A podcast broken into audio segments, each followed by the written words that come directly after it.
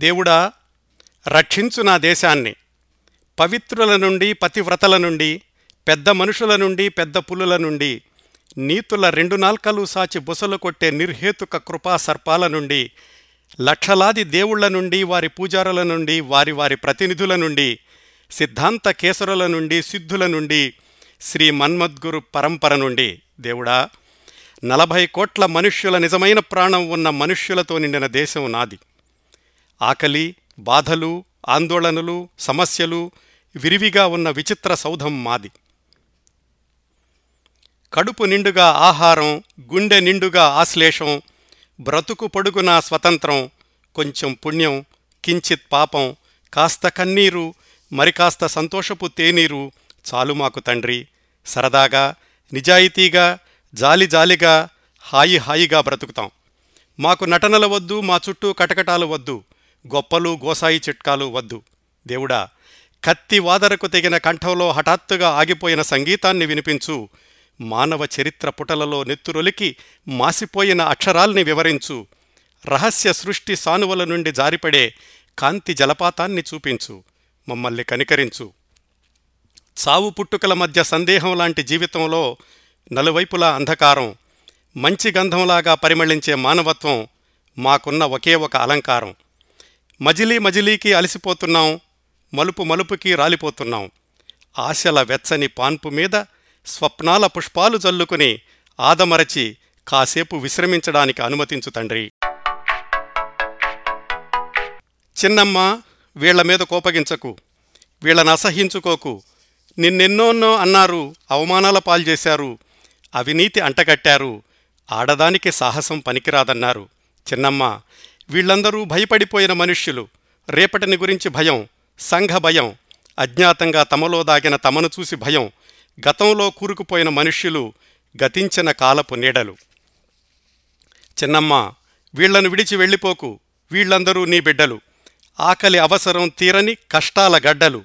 వాచకాలలో నీతుల్ని వల్లిస్తూ దరిద్రంలో హరిద్రాశోభల్ని గుర్తిస్తూ ఓపిక లేని భార్యలకు సహనాన్ని బోధిస్తూ ధైర్యం లేని తమ స్వభావాన్ని ధర్మమని పిలుస్తూ బరువుగా బెదురుగా బతుకుతున్న వీళ్ళ మధ్య డైనమైట్ పేలాలి డైనమోలు తిరగాలి. కాళరాత్రి కంకాళాలు చెప్పిన రహస్యం తెలియాలి. దారి పక్క నిల్చిన మూడు చెట్ల బాధని అనువదించాలి. పచ్చికలో దాక్కున్న పాముల్ని బుట్టలోకి పట్టాలి. రేపటి ఉదయానికి ఈ వేళ వెలుగుల్ని సమకూర్చుకోవాలి. చిన్నమ్మ నేను వెళ్ళొస్తాను. చీకటి పడుతోంది. చిటారు కొమ్మలో నక్షత్రం చిక్కుకుంది. శిథిల సంధ్యా గగనం రుధిరాన్ని కక్కుతోంది. దారంతా గోతులు ఇల్లేమో దూరం. చేతిలో దీపం లేదు ధైర్యమే ఒక కవచం. దారంతా గోతులు ఇల్లేమో దూరం. చేతిలో దీపం లేదు ధైర్యమే ఒక కవచం. తెలుగు సాహిత్యంతో ముఖ్యంగా కవితా ప్రపంచంతో ఏమాత్రం పరిచయం ఉన్నవారికైనా ఇప్పుడు నేను చదివిన కవితలు ఎందులోవో తేలిగ్గా తెలుస్తాయి. అయినా ఈ కార్యక్రమాన్ని ఏమాత్రం ఉపోద్ఘాతం లేకుండా ఇలా ఎందుకు ప్రారంభించానా అని మీలో చాలామందికి ఆశ్చర్యం కలిగి ఉండొచ్చు. ఈ కార్యక్రమం ఏ అంశం గురించి అయి ఉంటుందా అనే ఆలోచన కూడా వచ్చి ఉండొచ్చు. ఈనాటి అంశం పుస్తక పరిచయం. ఇంతవరకు ఈ పుస్తక పరిచయం అనే శీర్షికలో మనం జీవిత చరిత్రల గురించి తెలుసుకున్నాం. స్ఫూర్తిదాయకమైన అంశాల గురించి ఆ అంశాలకు సంబంధించిన పుస్తకాల గురించి పరిచయం చేసుకున్నాం. కొన్ని నవలల గురించి కూడా మాట్లాడుకున్నాం. ఈరోజు ఈ శీర్షికలో మొట్టమొదటిసారిగా ఒక కవితా సంపుటిని మీ ముందుకు తీసుకొస్తున్నాను. ఇరవయవ శతాబ్దంలో అత్యధిక శాతం తెలుగు పాఠకుల్ని ముఖ్యంగా కవితా ప్రియుల్ని ప్రభావితం చేసిన కవితా సంపుటాలు కొన్నింటిని పేర్కొనాలి అంటే ముందు వరుసలో చేర్చదగినవి ఒకటి శ్రీశ్రీ గారి మహాప్రస్థానం రెండోది తిల్లక్గా అందరికీ తెలిసిన దేవరకొండ బాలగంగాధర తిలక్ గారి అమృతం కురిసిన రాత్రి. ఈ కార్యక్రమం మొదట్లో నేను చదివిన కవితలు రెండు ఈ అమృతం కురిసిన రాత్రి. కవితా సంపుటంలోనివి. మహాప్రస్థానం అమృతం కురిసిన రాత్రి కవితా సంపుటాలు ఇచ్చిన స్ఫూర్తితో కవిత్వం వ్రాయడం ప్రారంభించిన వాళ్ళు చాలామంది ఉన్నారు. వాళ్ళల్లో నేను కూడా ఒకణ్ణి. పెంగళి లక్ష్మీకాంతం గారని ఆయన ఒక సాహితీ ప్రముఖుడు. ఆయన ఏమన్నారంటే ఏ కవి ప్రతిష్టని అంచనా వేయడానికంటే అతడి మరణానంతరం యాభై ఏళ్ళు గడిచాక చూడండి అని రాశారు. అంతకుముందు పత్రికల్లో వచ్చినటువంటి ఈ కవితలన్నీ కూడా పంతొమ్మిది వందల అరవై ఏడులో పుస్తక రూపంలో వచ్చిన అమృతం కురిసిన రాత్రికి ఈ సంవత్సరంతో యాభై సంవత్సరాలు పూర్తవుతాయి. ఇదిగో యాభై సంవత్సరాల తర్వాత కూడా తెలుగులో కవిత్వంతో ఏ కొంచెం పరిచయం ఉన్న వాళ్ళని కదిలించిన అమృతం కురిసిన రాత్రి గురించి చెబుతారు. ఈ కవితా సంపుటిలోని కవితల్ని కంఠతా చేసిన వాళ్ళు పదే పదే ఉదహరించేవాళ్ళు చాలామంది ఉన్నారు. గత శతాబ్దంలో కవిత్వం వ్రాసిన వాళ్ళు వేలాది మందే ఉన్నారు. మరి ఏ కవితల్ని పాఠకులు ఎంతకాలం గుర్తుపెట్టుకుంటారు అంటే రెండు మూడు రకాలుగా చెప్పుకోవచ్చు. కొన్ని కొన్ని కవితలు అంటే సమకాలీన అంశాల మీద రాసినవి ఆ అంశం ఉన్నంత కాలమే గుర్తుపెట్టుకుంటారు. ఏ తుఫాను గురించో వరదల గురించో రాసినప్పుడు. అలా కాకుండా దీర్ఘకాలం గుర్తుండే కవితలు కొన్ని ఉంటాయి శాశ్వతంగా గుర్తుండే కవితలు మరో వర్గంలో ఉంటాయి. తిలక గారు రాసినవి ఈ మూడో వర్గానికి చెందినవి. అంటే శాశ్వతంగా గుర్తుండిపోయే కవితలు. ఇన్నేళ్ళుగా ఇంతమందిని ఆకర్షించిన హృదయాలను కదిలించిన ఇంకా వన్నె తెరగని ఈ అమృతం కురిసిన రాత్రి కవితల్లో ఏముంది? కవితల్లో మానవత్వం ఉంది మనిషితత్వం ఉంది మనిషిని మనిషిగా చూడాలనే సందేశం ఉంది కరుణ ఉంది దయ ఉంది జాలి ఉంది అందం ఉంది సౌందర్యం ఉంది వెన్నెల ఉంది యుద్ధక్షేత్రం ఉంది వెరసి. సున్నితమైన హృదయాలను సుతిమెత్తగా స్పృశించి మనసు లోగిళ్ళలో కొలువుండే మహత్యం ఉంది ఈ అమృతం కురిసిన రాత్రి కవితల్లో. కొన్ని పుస్తకాల గురించి మాట్లాడుకోవాలంటే ఆ పుస్తకంలోని వాక్యాలనే ఆధారం చేసుకుంటే తప్ప మాట్లాడలేం. తిలక్ గారి అమృతం కురిసిన రాత్రి కూడా అలాంటి కవితా సంపుటే. ఆయన వ్రాసిన కవితా పంక్తుల ఆధారం లేకుండా ఆయన గురించి ఆయన కవిత్వంలోని సౌందర్యం గురించి మాట్లాడలేం. ఈ కార్యక్రమం కూడా అందుకు అతీతం కాదు. తిలక్ గారు సుమారుగా ఒక పది పదిహేను సంవత్సరాల వ్యవధిలో వ్రాసినటువంటి ఒక ఎనభై తొంభై కవితల్లో అనేక అంశాలని ఆయన కవితా వస్తువులుగా ఎంచుకున్నారు.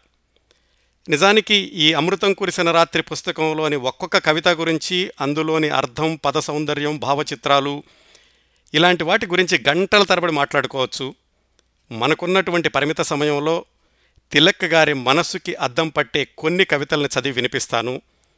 అలాగే ఈనాటి కార్యక్రమాన్ని కేవలం పుస్తక పరిచయం అని కాకుండా ఈ కవితల పరిచయం కవి పరిచయం కూడా. అంటే ముందుగా మనం ఈ అమృతం కురిసిన రాత్రి పుస్తకంలోని కొన్ని కవితల్ని మచ్చుకు చూసి ఆ తరువాత తిలక్ గారి జీవన రేఖల్ని కూడా మీ ముందుకి తీసుకొస్తాను. ముందుగా ఈ అమృతం కురిసిన రాత్రిలోని కొన్ని కవితల్లో కొన్ని పంక్తుల్ని మాత్రం మీకు చదివి వినిపిస్తాను. ఈ అమృతం కురిసిన రాత్రిలో దాదాపుగా ఎనభై ఆరు ఎనభై ఏడు కవితలున్నాయి. ఇది మొట్టమొదటిసారిగా పంతొమ్మిది వందల అరవై ఏడులో ప్రచురితమైంది తిలక్ గారు చాలా చిన్న వయసులో ఆయనకి నలభై ఐదేళ్ళ వయసు ఉన్నప్పుడు పంతొమ్మిది వందల అరవై ఆరులో చనిపోయారు. చాలా విచిత్రం ఏమిటంటే ఆయన బ్రతికి ఉండగా ఈ కవితలన్నీ కూడా ఒక పుస్తక రూపంలో రాలేదు. ఆయన మరణించిన సంవత్సరానికి పంతొమ్మిది వందల అరవై ఏడులో అమృతం కురిసిన రాత్రి పేరుతో ఆయన కవితలన్నీ ఒక సంపుటిగా వచ్చాయి. ఆ తర్వాత ప్రతి రెండు మూడు సంవత్సరాలకి ఒక ముద్రణ వచ్చింది. నా దగ్గర మూడో ముద్రణ ఉంది. బహుశా ఇప్పటికీ ఒక పదిహేను ఇరవై ముద్రణలు వచ్చి ఉంటాయి ఈ అమృతం కురిసిన రాత్రి కవితా సంపుటి. ఎక్కువ కవితలు ఆయన ఈ పుస్తకంలోవి పంతొమ్మిది వందల నలభై ఒకటి నలభై ఐదు మధ్యలో అంటే సుమారుగా ఆయనకి ఇరవై ఇరవై ఐదు సంవత్సరాల మధ్యలో రాశారు. ఆ తర్వాత పది సంవత్సరాలు ఏమీ రాయలేదు. మళ్ళా ఆయన ముప్పై ఐదు నుంచి నలభై ఆరు సంవత్సరాల వయసు వరకు అంటే ఆ చిట్ట చివరి పది సంవత్సరాలు చాలా కవితలు కథలు ఇంకా అన్నీ రాశారు. ఇలా ఎందుకు రాయాల్సి వచ్చింది మధ్యలో ఎందుకు రాయలేదు ఈ విశేషాలన్నీ కూడా మనం తిలక్ గారి జీవన రేఖల్లో తెలుసుకుందాం. ఇప్పుడు ఈ అమృతం కురిసిన రాత్రిలోని కవితల్లో నుంచి కొన్ని పంక్తుల్ని మీకు వినిపిస్తాను. మొట్టమొదటి కవిత ఈ అమృతం కురిసిన రాత్రిలోది నా కవిత్వం. దీన్ని తిలక్ గారు తన ఇరవై సంవత్సరాల వయసులో వ్రాశారు. ఈ కవితని తిలక్ గారి కవిత్వానికి సంతకంగా భావిస్తూ ఉంటారు అందరూ కూడాను. ఇరవై ఏళ్ళ వయసులో అంటే ఆయన చాలా కవితలు వ్రాయడానికి ముందుగా రాసిన ఈ కవితలో ఆయన కవిత్వం ఎలా ఉంటుందో చెప్పుకున్నారు. ఆ చెప్పుకున్నటువంటి ఆ పరిధుల్ని ఏమాత్రం అతిక్రమించకుండా చిట్ట చివరి వరకు కూడా అలాంటి కవితలే రాశారు. ఏం చెప్పారంటే దీనిలో? నా కవిత్వం కాదొక తత్వం మరి కాదు మీరనే మనస్తత్వం. కాదు ధనికవాదం సామ్యవాదం కాదయ్యా అయోమయం జరామయం.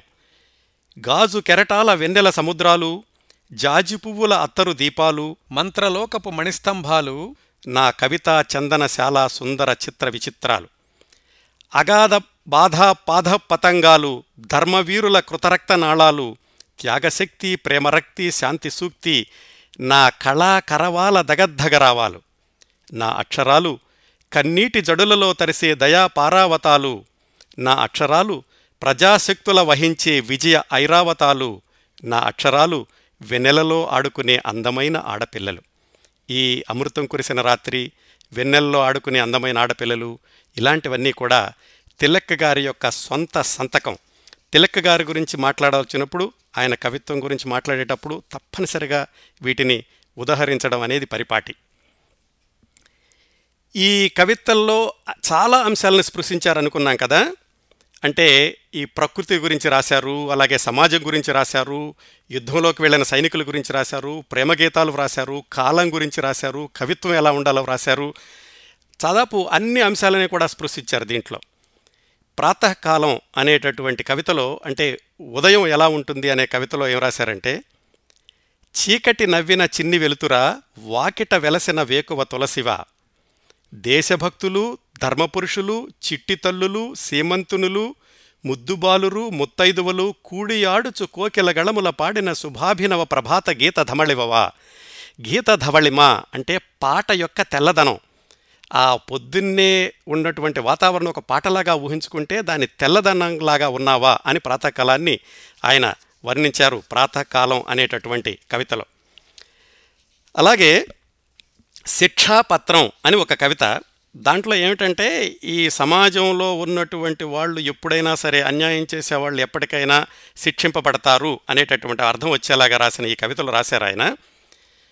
ఎప్పుడో ఎప్పుడో న్యాయం తన భయంకర ఛత్రం విప్పినప్పుడు ధర్మం కత్తుల బావట ఎగురవైచినప్పుడు గత చరిత్రాలు నక్షత్రాలై కన్నీళ్ళు కార్చినప్పుడు ఓ వర్తకుడా ఓ ప్రభుత్వాధ్యక్ష ఓ స్వార్థజీవి మీరే జవాబుదారి మీకే శిక్ష ఉంది. అలా ఆయన కేవలం సౌందర్యం అందం గురించే కాకుండా సమాజం గురించి సమాజంలోని బాధితుల గురించి సమాజంలో అన్యాయం చేసే వాళ్ళ గురించి కూడా రాశారు. ముఖ్యంగా ఏ కవిత వ్రాసినా కానీ ఎక్కువగా కనిపించేది దీంట్లో దయ జాలి కరుణ ఆ తిలక గారి యొక్క సున్నితమైన మనస్తత్వం అవి ఎక్కువగా కనిపిస్తూ ఉంటాయి. ఈ ఎనభై తొంభై కవితల్లో చాలా కవితలు అంటే ఒక దాదాపుగా పది పన్నెండు కవితల వరకు కూడా సైనికుల గురించి రాశారు. యుద్ధంలోకి వెళ్ళిన సైనికులు వాళ్ళు పడే బాధలు వాళ్ళు కుటుంబానికి దూరంగా ఉండి అలాగే రాజ్యాల యొక్క రాజ్యకాంక్షతోటి బలైపోయేటటువంటి సైనికులు వాటి గురించి కూడా చాలా కవితలు ఉన్నాయి. అందులో ఒకటి సైనికుడి ఉత్తరం. సైనికుడు ఇంటికి ఉత్తరం రాస్తున్నాడు. ఇక్కడ నేను క్షేమం అక్కడ నువ్వు కూడా. ముసలి అమ్మ పాత మంచం కోడు మన చిన్నబ్బాయి చెరువులో కొంగ. పోదు నాలో భయం మళ్ళీ రేపు ఉదయం. ఎడార్లు నదులు అరణ్యాలు దాటాలి. ట్రెంచెస్లో దాగాలి. పైన ఏరోప్లేను చేతిలో స్టన్ గన్ కీ ఇస్తే తిరిగే అట్టమొక్క సైనికులం మార్చ్. కీ ఇస్తే తిరిగే అట్టమొక్క సైనికులం మార్చ్. నేను ఇదివరకటి నేను కాను. నాకు విలువలు లేవు. నాకు అనుభూతులు లేవు. చంపడం చావడం మీసం దువ్వడం అలవాటైంది. ఎన్నాళ్ళకి ఎన్నాళ్ళకి కొన్ని వేల మైళ్ళ దూరం మన మధ్య ఒక యుగంలా అడ్డుపడింది.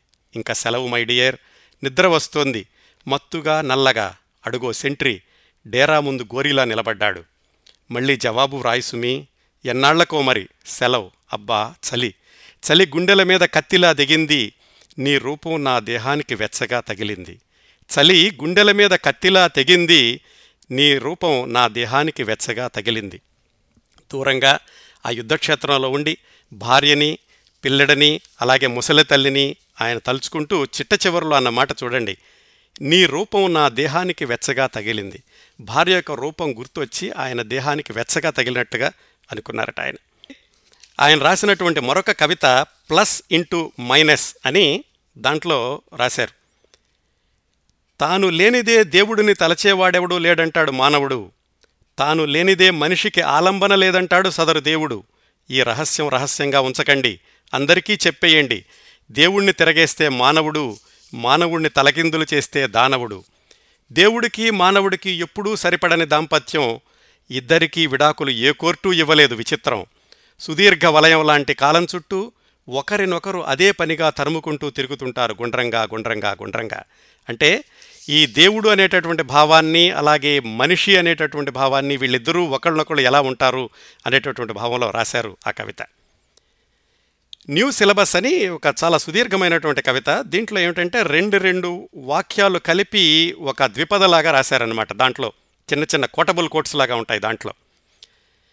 అమెరికాలో డాలర్లు పండును ఇండియాలో సంతానం పండును. భూమి తన చుట్టూ తాను తిరుగుతూ ధనవంతుడి చుట్టూ తిరుగుతోంది. దరిద్రం సముద్రంలో వేదనల తెరచాపలెత్తి ప్రయాణించే జీవన నౌకలకి మృత్యువే లైట్ హౌస్. ఆశ ఉత్తర ధ్రువం విధి దక్షిణ ధ్రువం మనిషి రెండింటి మధ్య బంతిలా ఎగిరిపడే ప్రహసనం.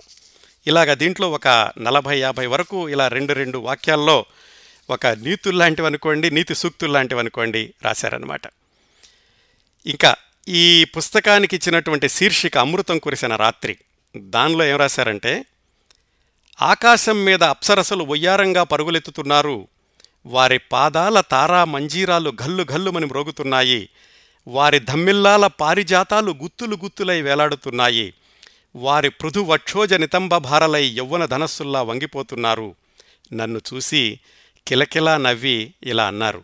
చూడు వీడు అందమైనవాడు ఆనందం మనిషైనవాడు కలల పట్టుకుచ్చులూగుతున్న కిరీటం ధరించాడు కళ్ళ చివర కాంతి సంగీత గీతాన్ని రచిస్తున్నాడు ఎర్రని పెదవుల మీద తెల్లని నవ్వుల వీణల్ని మీటుతున్నాడు ఎవరికీ దొరకని రహస్యాల్ని వశపరచుకున్నవాడు జీవితాన్ని ప్రేమించినవాడు జీవితం తెలిసినవాడు నవనవాలైన ఊహావర్ణార్ణవాల మీద ఉదయించిన సూర్యుడు ఇతడే సుమీ మన ప్రియుడు నరుడు మనకి వరుడు. ఈ వాక్యాలు తిలక్ గారికి అచ్చుగుద్దినట్టు సరిపోతాయి అని ఆయనతో సమకాలీనులు చాలామంది అంటూ ఉంటారు. ఏమిటంటే కలల పట్టుకుచ్చులు ఊగుతున్న కిరీటం ధరించాడు కళ్ళ చివర కాంతి సంగీత గీతాన్ని రచిస్తున్నాడు. ఎర్రని పెదవుల మీద తెల్లని నవ్వుల వీణల్ని మీటుతున్నాడు. ఎవరికీ దొరకని రహస్యాల్ని వరుసపరుచుకున్నవాడు. జీవితాన్ని ప్రేమించినవాడు జీవించడం తెలిసినవాడు. ఈ వాక్యాలు తిలక్ గారికి అచ్చుగుద్దినట్టుగా సరిపోతాయట. అలాగే ఈ కవితలో చివరిలో రాశారు అమృతం కురిసిన రాత్రి అందరూ నిద్రపోతున్నారు. అలసి నిత్య జీవితంలో సొలసి సుషుప్తి చెందారు. అలవాటుని అస్వతంత్రతని కావిలించుకున్నారు. అధైర్యంలో తమలో తాము ముడుకు ముడుచుకుపోయి పడుకున్నారు. అనంత చైతన్యోత్సవాహ్వానాన్ని వినిపించుకోలేకపోయారు. అందుకే పాపం ఈనాటికి ఎవరికీ తెలీదు నేను అమరుడునని. అలాగే కవిత్వం ఎలా ఉండాలని ఆయన మొట్టమొదటి కవితలో రాసుకున్నారు. నవత కవిత అని ఆ కవితలో కూడా కవిత్వాన్ని ఆయన నిర్వచించారనుకోవచ్చు. ఇప్పటికి కూడా కవిత్వం ఎలా ఉండాలి అంటే ఈ మాటలు ఉదహరిస్తూ ఉంటారు. కవిత్వం ఒక ఆల్కెమీ దాని రహస్యం కవికే తెలుసును. కాళిదాసుకు తెలుసు పెద్దన్నకు తెలుసు కృష్ణశాస్త్రికి తెలుసు శ్రీశ్రీకి తెలుసు. ఈ కాలంలో బ్రతుకు ఈ ప్రపంచాన్ని ప్రతిఫలించు ఇంటికున్న కిటికీలన్నీ తెరిచి అన్ని పవనాల్ని ఆహ్వానించు. నువ్వు చెప్పేదేదైనా నీదై ఉండాలి నీలోంచి రావాలి చించుకుని రావాలి. అన్నా కవిత్వం అంతరాంతర జ్యోతిష్యమల్ని బహిర్గతం చెయ్యాలి. విస్తరించాలి చైతన్య పరిధి అగ్ని జల్లినా అమృతం కురిసిన అందం ఆనందం దాని పరమావధి. ఈ ఇందులో చాలా సౌందర్యం ఉంది అందం ఉంది అనుకున్నాం కదా ఈయన రాసినటువంటి కవితల్లో. అత్యద్భుతమైనటువంటి ప్రేమ కవిత ఒకటి చెప్పండి అంటే ఇప్పటికీ కూడా అందరూ ఉదహరించేది నువ్వు లేవు నీ పాట ఉంది అనేటటువంటి కవిత.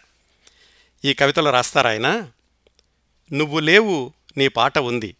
ఇంటి ముందు జోకామల్లె తీగల్లో అల్లుకుని లాంతరు సన్నని వెలుతురులో క్రమ్ముకుని నా గుండెల్లో చుట్టుకుని గాలిలో ఆకాశంలో నక్షత్రం చివరి మెరుపులో దాక్కుని నీరవంగా నిజంగా ఉంది. జాలిగా హాయిగా వినపడుతూ ఉంది. శిశిర వసంతాల మధ్య వచ్చే మార్పుని గుర్తుకు తెస్తోంది ఇన్నేళ్ళ తర్వాత వేడిగాలి చల్లదనానికి తిరిగే ఒకనొక గ్రీష్మ దివసావసాన సమయాన డాబా మీద సిగ్గిల్లిన సోగకళ్ళతో మల్లెపూల వాల్జలతో నువ్వు పాడిన పాట. నా గుండెల దగ్గర తడబడుతూ ఏదో కొత్త భాషలో చెప్పి ఒక అందమైన రహస్యం విప్పి పరువానికి వస్తున్న నా వయసులో చటుక్కున పరిమళం తుఫానుల్ని రేపి మహారణ్యాల సౌందర్యాన్ని చూపి సముద్ర సముద్రపు కెరటాల బలంతో మధ్యగా మౌనంగా ఉన్న ద్వీపాల్ని ఊపి ప్రపంచం యొక్క అవధుల్ని దూరంగా సాచి నన్ను దిగంతాలకు విసిరేసిన వేళ. ఇవన్నీ ఏమిటంటే ఈ కవితలు చదువుతుంటే ఒక్కొక్క మాట ఒక్కొక్క పదప్రయోగం చదువుతుంటే ఒక బొమ్మ మన ముందు కనపడుతుంటుంది వాటినే పదచిత్రాలు అంటారు. చిట్ట చివరగా ఒక కవిత చదివి ఈ పుస్తకం ఒక మీకు మచ్చుకు వినిపించిన కవితలు ముగిస్తాను. హైదరాబాద్ గురించి ఆయన రాశారు. ఇప్పటికి కూడా హైదరాబాద్ గురించి రాసినటువంటి కవితల్లో ఒక మంచి కవిత చెప్పండి అంటే ఈ తిలక్ గారి కవితను దీన్ని ఉదాహరిస్తారు. ట్యాంక్ బండ్ సన్నని నడుం చుట్టూ చెయ్యి చుట్టి అందమైన నగర ముఖాన్ని దగ్గరగా తీసుకుని ఆశలతో అలసమైన అబిట్స్ కళ్ళల్లోకి చూసి దీపాల వెలుతురు ప్రతిఫరించే చెక్కిళ్ళపై ముద్దు పెట్టుకో. సెగలో నౌపహాడ్ నాగారం తళుక్కున మెరుస్తుంది. బంజారా హిల్స్ వక్షోజాలు ఉద్రిక్తంగా చెలిస్తాయి. అలా అలా నైలాన్ చీర కింద మెత్తని గాగరాలో సికింద్రాబాద్ జగరూరు సౌందర్యం నిన్ను కవిస్తుంది వేల వేల బార్లలో కొన్ని వేల విషా నిషా గీతాల మధ్య జాలిగొలిపే జవరాలి నృత్యం పరవశింపచేస్తుంది. ఓరగా తెరిచిన జనానాల తలుపుల్లో నుంచి ఉండి ఉండి నిలవగాలి వస్తుంది. హుసేన్ సాగర్ మీద ఒలికిన వెన్నెలలో నుంచి ఒక విరహిణి మధుర విషాద గాథ వినిపిస్తుంది. హుసేన్ సాగర్ మీద ఒలికిన వెన్నెలలోంచి ఒక విరహిణి మధుర విషాద గాథ వినిపిస్తుంది. ఇలా ఈ పుస్తకంలో చెప్పాను కదా ప్రతి కవిత గురించి కూడా మనం చాలాసేపు మాట్లాడుకోవచ్చు వివరంగా దాంట్లో ఉన్నటువంటి అందం గురించి. కాకపోతే ఈ కవితల్ని వివరించడం వివరించడం కంటే కూడా వీటిని చదివి ఆస్వాదించడంలో దాని యొక్క సార్థకత ఉంటుంది. కాకపోతే ఈ పుస్తకంలోని ఒకే ఒక ఇబ్బంది ఏమిటంటే అనుకుంటే అది కూడా. ఏంటంటే ఒకసారి చదవడం మొదలు పెడితే ఆపబుద్ధి కాదు. చదవడం పూర్తయ్యాక మళ్ళీ చదవకుండా ఉండలేం. ఇందులోని కవితల్ని చదివి మనసులో ముద్రించుకోవడానికి కొన్ని రోజులు చాలేమో కానీ వాటిని మళ్ళీ మళ్ళీ గుర్తు తెచ్చుకుని పలవరించడానికి ఒక జీవితకారం సరిపోదు. అది తిలక్ గారి కవితా శైలిలోని మహత్యం అమృతం కురిసిన రాత్రి కవితల్లో ఉన్నటువంటి దివ్యత్వం. మరి ఇంత అద్భుతమైనటువంటి కవిత్వాన్ని సృష్టించిన తిలక్ గారి జీవిత విశేషాలు ఏమిటి? వ్యక్తిగతంగా ఎలా ఉండేవాళ్ళు? ఈ కోణంలో చూస్తే కనుక రచయితల్లో అనేక వర్గాల్లో ఒక వర్గం రచయితలు ఏంటంటే వ్యక్తిగత జీవితం ఎలా ఉన్నా మా రచనలు మాత్రమే చూడండి అనేవాళ్ళు చాలామంది ఉన్నారు. అంటే వాళ్ళు జీవించేటటువంటి జీవన విధానానికి వ్రాసేటటువంటి భావాలకి పొంతం లేకపోవచ్చు. మరికొంతమంది ఏంటంటే తాము ఆచరించిందే రాస్తారు. వాళ్ళు ఏం వ్రాశారో అలాగే జీవిస్తారు. తిలక్ గారు ఈ రెండో కోవకి చెందినటువంటి అరలు పొరలు లేని స్వచ్ఛమైన వ్యక్తిత్వం ఉన్న కవి. ఆయన కవితల్లో అడుగడుగునా కనిపించేటటువంటి ఆర్ద్రత అలాగే జాలి మంచితనం ఇవన్నీ కూడా ఆయన వ్యక్తిగత జీవితంలో కూడా అడుగడుగునా కనిపిస్తాయి. అది ఆయన వ్యక్తిత్వం మనస్తత్వం. అయితే ఇన్ని సున్నితమైనటువంటి కవితలు కథలు వ్రాసిన రోజుల్లో ఆయన్ని జీవితంలో సగభాగం వెంటాడిన అంతుచిక్కని అనారోగ్యం చివరి సంవత్సరాల్లో చుట్టుముట్టిన ఆర్థిక ఇబ్బందులు వీటన్నింటితో సతమౌతమవుతూ కూడా ఆయన ఇంత ఆహ్లాదకరమైన మనసు లోతుల్ని స్పృశించే రచనలు చేశారు. అది తిలక్ గారి ప్రత్యేకత ఆయన జీవితంలో ఉన్నటువంటి ప్రత్యేకత. ఇప్పుడు ఈ అమృతం కురిసిన రాత్రిని శాశ్వతం చేసినటువంటి తిలక్ గారి జీవన రేఖల గురించి మాట్లాడుకుందాం. గొల్లపూడి మారుతిరావు గారు చెప్పారు ఒకసారి ఏంటంటే తెలుగులో అందమైన కవుల్లో ముగ్గురిని ప్రముఖంగా పేర్కొనవచ్చట. ఎవరంటే వాళ్ళు? దేవరకొండ బాలగంగాధర తిలక్ గారు అవంస సోమసుందర్ గారు గుంటూరు శేషేంద్ర శర్మ గారు. తిలక్ గారి గురించి సంసరణ సంస్మరణ వ్యాసం రాస్తూ ఆయనతో తమ్ముడు అని పిలిపించుకున్నటువంటి అవంశ సోమసుందర్ గారు రాశారు. ఏంటంటే తిలక్ని చూస్తుంటే నాకు చాలా అసూయగా ఉండేది. అదేదో ఆయన ఏదో ధనవంతుడని కాదు నాకంటే అందంగా ఉన్నాడనో లేకపోతే తన అందానికి మరింత నిండుదనం తెచ్చే అంతకంటే అందమైన కవితలు వ్రాశాడనో ఎందుకో తెలియదు కానీ ఆయన అంటే నాకు అసూయగా ఉండేది అని ఆయన సరదాగా వ్రాశారు. తిలక్ గారు ఎప్పుడూ కూడా తమ్ముడు అని పిలుస్తుండే వాళ్ళ అవంశ సోమసుందర్ గారిని. ఈ అందమైన కవుల్లో తిలక్ గారు సోమసుందర్ గారు అలాగే గుంటూరు శేషేంద్ర శర్మ గారు అని గొల్లపూడి మారుతిరావు గారు అన్నారు ఒకసారి. మనిషి ఎంత అందంగా ఉండేవాళ్ళో తిలక్ గారు మనసు అంతకంటే స్వచ్ఛమైంది. అంత అందమైంది కూడాను. మనిషి ఎంత అందంగా ఉండేవాళ్ళో మనసు అంతకంటే స్వచ్ఛమైంది తిలక్ గారికి అంత అందమైంది ఆయన చేతి వ్రాత కూడా.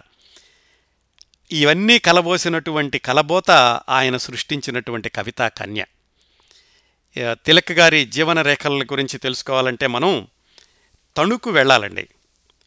తణుకులో తిలక్ గారి నాన్నగారి పేరు దేవరకొండ సత్యనారాయణమూర్తి గారు. ఆ రోజుల్లో అంటే పంతొమ్మిది వందల పది పంతొమ్మిది వందల పదిహేను ఆ ప్రాంతాల్లో ఈ దేవరకొండ సత్యనారాయణమూర్తి గారికి చాలా పొలాలు ఉండేవి కొన్ని వందల ఎకరాల పొలాలు. ఒక జమీందారులాగా బ్రతుకుతూ ఉండేవాడు ఆయన. అలాగే వడ్డీ వ్యాపారం కూడా చేస్తూ ఉండేవాళ్ళు ఆ రోజుల్లోనే. ఈ సత్యనారాయణమూర్తి గారికి పన్నెండు మంది పిల్లలు. ఏడుగురు అబ్బాయిలు ఐదుగురు అమ్మాయిలు. ఆ పన్నెండు మందిలో ఆరవ సంతానం ఇదిగో ఇప్పుడు మనం మాట్లాడుకుంటున్నటువంటి బాలగంగాధర తిలక్ గారు. తిలక్ గారికి ఒక అన్నయ్య నలుగురు అక్కయ్యలు ఉన్నారు అలాగే ఐదుగురు తమ్ముళ్ళు ఒక చెల్లెలు ఉన్నారు. వాళ్ళ నాన్నగారు కవిత్వం రాయడం ఇలాంటిది కాక ఏమీ లేకపోయినప్పటికీ కూడా ఆయనకి ఈ పురాణ గ్రంథాలంటేనూ అలాగే ప్రాచీన సాహిత్యం అంటేనూ చాలా ఆసక్తిగా ఉండేది. ముఖ్యంగా ఆయన తిక్కన పద్యాలు ఎక్కువగా చదువుతూ ఉండేవాళ్ళు. పిల్లలు కూడా అవే చెబుతూ ఉండేవాళ్ళు. అందరిలోకి తిలక్ గారికి ఎక్కువగా అవి ఆకట్టుకుంటూ ఉన్నాయి. తిలక్ గారు పంతొమ్మిది వందల ఇరవై ఒకటి ఆగస్టు ఒకటవ తేదీన జన్మించారు. తిలక్ గారికి ఆ పేరు పెట్టడానికి ఒక కారణం కూడా ఏమిటంటే ఆ రోజు అంటే ఆగస్టు ఒకటి పంతొమ్మిది వందల ఇరవై ఒకటికి లోకమాన్య బాలగంగాధర తిలక్ గారు మరణించి సరిగ్గా సంవత్సరం అయింది. ఆయన మొదటి వర్ధంతి రోజు ఈ కుర్రవాడు పుట్టాడు. సత్యనారాయణమూర్తి గారికి గాంధీ గారి కంటే కూడా ఆ లోకమాన్య బాలగంగాధర తిలక్ అంటే బాగా ఇష్టం. అందుకని వాళ్ళ అబ్బాయికి బాలగంగాధర తిలక్ అని పేరు పేరు పెట్టుకున్నారు. ఆయనే ఇప్పుడు ఈ అమృతం కురిసిన రాత్రి రాసినటువంటి దేవరకొండ బాలగంగాధర తిలక్ గారు. చాలా అందంగా ఉండేవాళ్ళు చాలా చక్కటి ముఖ వర్చస్సు ముట్టుకుంటే మాసిపోయే శరీర సౌందర్యం అలా ఉండేవాళ్ళు చిన్నప్పటి నుంచి కూడా తిలక్ గారు. కాకపోతే చాలా బలహీనంగా ఉండేవాళ్ళు. చిన్నప్పుడు గాలేస్తే పడిపోయేటట్లు ఉండేవాళ్ళట. అందుకని వాళ్ళ నాన్నగారికి ఈ కుర్రవాడంటే ప్రత్యేకమైనటువంటి ప్రేమ ఉంటూ ఉండేది. బాల్యమంతా కూడా జమీందారు గారు బిడ్డలాగా గడిచిపోయింది. ఎందుకంటే వాళ్ళ నాన్నగారికి చాలా ఆస్తి ఉంది. ఈ దేనికి కూడా ఇబ్బంది లేనటువంటి పరిస్థితి. ఏడెనిమిది సంవత్సరాల వయసు వచ్చేసరికి చిన్న చిన్న పద్యాలు లాంటివి రాయడం ప్రారంభించారు తిలక్ గారు. ప్రత్యేకంగా దానికోసం ఏమీ సాహిత్యాన్ని ఒక గురువు దగ్గర పఠించడం అలాగేం కాకుండా మామూలు చదువులు చదువుకుంటూనే ఎక్కువగా పుస్తకాలు చదువుతూ ఉండేవాళ్ళు. వాళ్ళ నాన్నగారి ద్వారా వచ్చినటువంటి ఈ ప్రాచీన సాహిత్యం అది. వాటి వల్ల ఏమో ఆయన ఏడెనిమిది సంవత్సరాలకే చిన్న చిన్న పద్యాలు లాంటివి రాశారు. చిన్నప్పటి నుంచి కూడా ఈ పుస్తకాలు చదవడానికి బాగా అలవాటైంది. అలాగే ఈ అమృతం కురిసిన రాత్రిలో చూస్తే చాలా సంక్లిష్టమైనటువంటి సంస్కృత సమాసాలు కనిపిస్తూ ఉంటాయి. అవన్నీ చదివి చాలామంది ఈయన సంస్కృతంలో కూడా బాగా చదువుకున్నారు అనుకుంటారు కానీ ఆయన సంస్కృతం ఏమీ చదువుకోలేదట. ఇంగ్లీషు తెలుగు మాత్రం బాగా చదువుకున్నారు. ఈ ఈ తిలక్ గారి జీవిత విశేషాలన్నీ వాళ్ళ పెద్దబ్బాయి సత్యనారాయణమూర్తి గారు చెప్పారు. ఆయన గురించి కూడా చివరిలో చెప్తాను నేను. వాళ్ళ నాన్నగారు ఈ ఎప్పుడన్నా కనుక చిన్న చిన్న అల్లరి పనులు ఎప్పుడన్నా చేస్తే సాధారణంగా మందలించేవాళ్ళు కాదు. ఒకవేళ పొరపాటున దగ్గరకు వచ్చి ఏమైనా గట్టిగా మాట్లాడినా ఒక చెయ్యెత్తినా కానీ వెంటనే తిలక్ గారు ఆయన చదువుకున్నటువంటి పద్యాలు చెప్తూ ఉండేవాళ్ళట. ఈ మహాభారతంలోని పద్యాలు భాగవతంలోని పద్యాలు అవి వినగానే వాళ్ళ నాన్నగారికి కోపం తగ్గిపోతూ ఉండేది. మొట్టమొదటిసారిగా ఆయన పదకొండు సంవత్సరాల వయసులోనే ఒక చిన్న కథ ఏదో రాసి ఏదో పత్రిక పంపిస్తే వాళ్ళు దాన్ని అచ్చులో వేశారు. చిన్నతనంలోనే పద్యాలు రాశారనుకున్నాం కదా ఆ పద్యాలు ఆయన రాసినటువంటి చిన్న చిన్న కవితలు ఇవన్నీ కలిపి ఆయనకి పదిహేను సంవత్సరాల వయసున్నప్పుడే ప్రభాతము సంధ్య అని ఒక చిన్న కవితా సంపుటిని ప్రచురించారు. ఎవరు? మన తిలక్ గారు. విచిత్రం ఏమిటంటే ఆయన పదిహేను పదహారు సంవత్సరాల వయసులో అంటే సుమారుగా పంతొమ్మిది ముప్పై ఐదు ముప్పై ఆరు ప్రాంతాల్లో అయి ఉంటుంది. అప్పట్లో ప్రచురించినటువంటి ఈ ప్రభాతము సంధ్య అనే ఒక కవితా సంపుటిని మినహాయిస్తే తిలక్ గారు జీవించిన నలభై ఐదు సంవత్సరాల్లో మరే పుస్తకము అచ్చు కాలేదు. కాకపోతే ఆయన వ్రాసినవన్నీ విడివిడిగా పత్రికల్లో వచ్చాయి కానీ పుస్తక రూపంలో మాత్రం రాలేదు. ఆయన స్కూల్లో చదువుకుంటూ ఉండగానే బొంబాయిలో చదివే జరుగుతున్నటువంటి ఏదో ఒక సాహితీ సమావేశానికి కూడా వెళ్ళారు. ఎందుకంటే డబ్బులకేం కొదవలేదు కదా ఆ రోజుల్లోనూ. ఆయన ఉన్నటువంటి కుటుంబ పరిస్థితుల్లో వెళ్ళి అక్కడి నుంచి దాదాపుగా ఒక వెయ్యి రూపాయలు ఎంతో పెట్టి పుస్తకాలు కొను కొనుక్కొచ్చారట. ఆ రోజుల్లో వెయ్యి రూపాయలంటే చాలా ఎక్కువ. ఇప్పట్లో కొన్ని లక్షలతోటి సమానం.